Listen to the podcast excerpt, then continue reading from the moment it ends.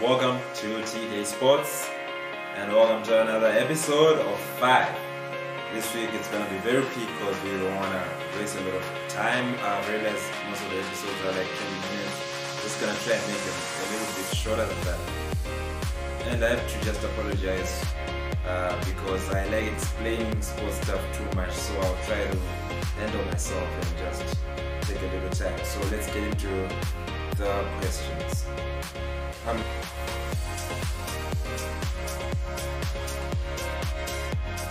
uh, this uh, simple question, I'll just go ahead and say no. They're not better off without Kevin De Bruyne or, Man City.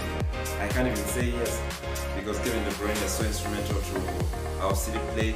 Of course, there was a period when he was injured and uh, Ilkay Gundogan stepped up, scored a lot of goals, made a lot of goals. Phil Foden was on fire as well. But they just need Kevin De Bruyne because he is the best player they've got in that squad. He came back and he's been proving it for the last three, two to three weeks that he's very important to what they do. He's been contributing. Uh, I know, of course, this isn't a, hasn't a lot of goals, but he's still contributing a lot to how they play and the outcome uh, of the matches. He's still a key player for Manchester City. Next question.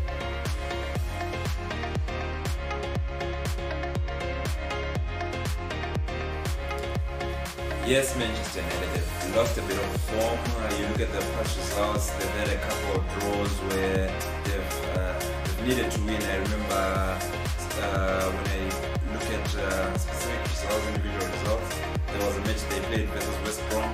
You'd expect them to be the West Brom team that's uh, struggling in the Premier League. The, they're fighting for survival, and Manchester United are towards the top of the league, second place. They were supposed to, to beat. Uh, West Brom, but they they struggled. You look, uh, they played Chelsea a couple of weeks ago as well. They didn't really play well. Uh, they've just played AC Milan. Uh, they could have won that game, but they couldn't close it off. So um, let me just give you a quick reason why I think Manchester United are dropping off when it comes to their form. It's simple. It's fatigue. Some of those uh, players are, are fatigued, especially the players in key positions. You look at how Ole has been coaching Manchester United example, these are these two main guys. You look at Harry Maguire and Bruno Fernandes. These two guys uh, are looking fatigued at, at times, moments during games, because Ole plays the Carabao Cup, he plays Maguire, he plays uh, Fernandes, he plays in the FA Cup versus a team from League Two. He's gonna play Harry Maguire, he's gonna play Bruno Fernandes. He plays. Uh, is it uh, last week or no? It's two weeks ago versus Real Sociedad. They beaten Real Sociedad uh, 4-0 in the first leg. Then they did. They could have rested their key players. He played Harry Maguire. He played Bruno Fernandes. So these guys are playing almost every match. And you look at United's attack. It needs Bruno Fernandes to think of something, make something out of nothing. He's the main player the United squad, but he's getting played all the time, all the time, even in matches where I think he could have been rested.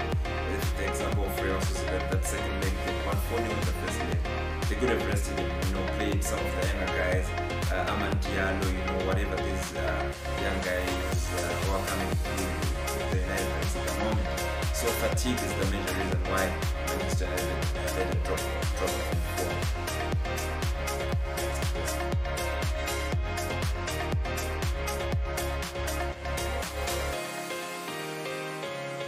Yes, Liverpool need to start worrying about an aging squad. Uh, this is uh, how the game of football is played. If you miss a couple of transfer windows because you think your team is solid and it's perfect and you don't buy, when it comes uh, the time you need to make the transition when you hadn't bought uh, a few young players earlier, a few young wonder kids earlier, when the time for transition comes and you haven't blooded in any, you know, a few youngsters in your team, it gets harder and harder. That's why you see uh, the big clubs that, that are in transition at the moment. Uh, mainly your FC Barcelona. They kept uh, some old guys, you know, for two seasons too long. Uh, you look at Real Madrid as well. They've got the Modric, uh, the Kroos, the guys, the older guys. They're still contributing, but they've kept them for maybe two or three seasons too long before they've got uh, youngsters. So when they start blooding these new youngsters, the Pedris, the Rodrigos, the Real Madrid, it takes more time than uh, uh, the time they could have taken if they'd bought the younger players earlier so that they could have had a perfect blend of uh, youth and experience. Now you get to a point where the old guys they, they still contribute a lot in terms of their technique, their skill, their experience in the game, but they don't have the legs. Then you've got the youngsters who've got the legs, but they don't really have the know-how of the older players. So there's a bit of a gap in between. That's what happens if you are late to transition your team. So if I'm Jurgen Klopp here or just a friend of Jurgen's, I'm advising him to start looking at some uh, some young players around the world, start scouting, you know, a club like Liverpool has strong scouting network. They can start looking for uh, some some fresh blood, young blood to get into that squad so that they can start challenging some of the older guys, and then they have a, a perfect plan for when the old guys leave. These young guys are already used to Liverpool. They're already used to the pressures of playing for a club like Liverpool. That's how you make a successful transition. Uh, an example is what Pep is, has tried to do at Manchester City this season. Is is brought in a, a, few young guys who've settled in well, so that when the likes of Fernandinho and them leave Manchester City, that City team is going to be ready. They're going to keep uh, at a very high level. They might have a deep, but that deep is not going to be uh, as big a deep as what is suffering a club like Barcelona or Real Madrid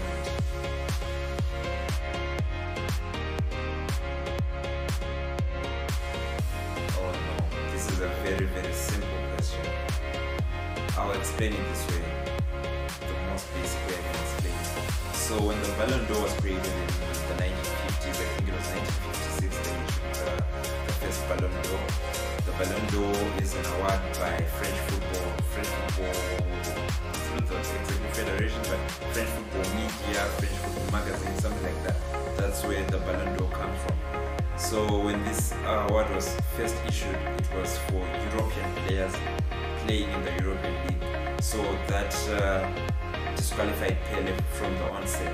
So it kept it, it, was a European uh, award for European players from 1956 to 1995, and Pele played around 1950s to the 1970s. So he was never eligible However, there were other awards that, were there in the day which were inclusive to all the players in the world. And Pele ripped up a lot of those awards when he was playing. No other players really had a chance. So that's why Pele could never win a, a, Ballon d'Or when he was playing because he wasn't for the So yeah, nowadays things have changed ever since 2007. Now any player enough can just win the Ballon d'Or.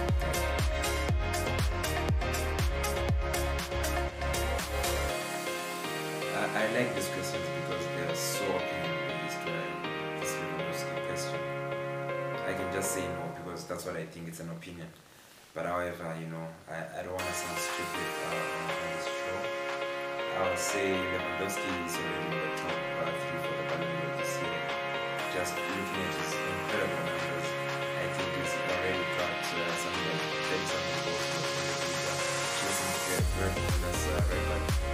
And uh, he's, he's the top goal scorer yeah, in the top five leagues in the moment. So he has to be in the conversation for Ballon d'Or. And you also have to remember that last year he cancelled this Ballon d'Or ceremony when he was actually supposed to win it. I think that last year he was going to win because he was better than uh, all the other players. So this year he's gonna make it again because he's been brilliant for Bayern. Kept at the top of the Bundesliga and uh, they're pushing for another Bundesliga title. They're still uh, in the hunt for the Champions League and he's scoring lots of goals. He keeps scoring the goals. You know how good a finisher Lewandowski is. I think he's the best striker in the world at the moment, so he has to be in the Ballon d'Or top three for 2021. So that was it for five up this week. Thank you guys for supporting the channel. Please remember to share, like, and subscribe uh, to this channel. Goodbye.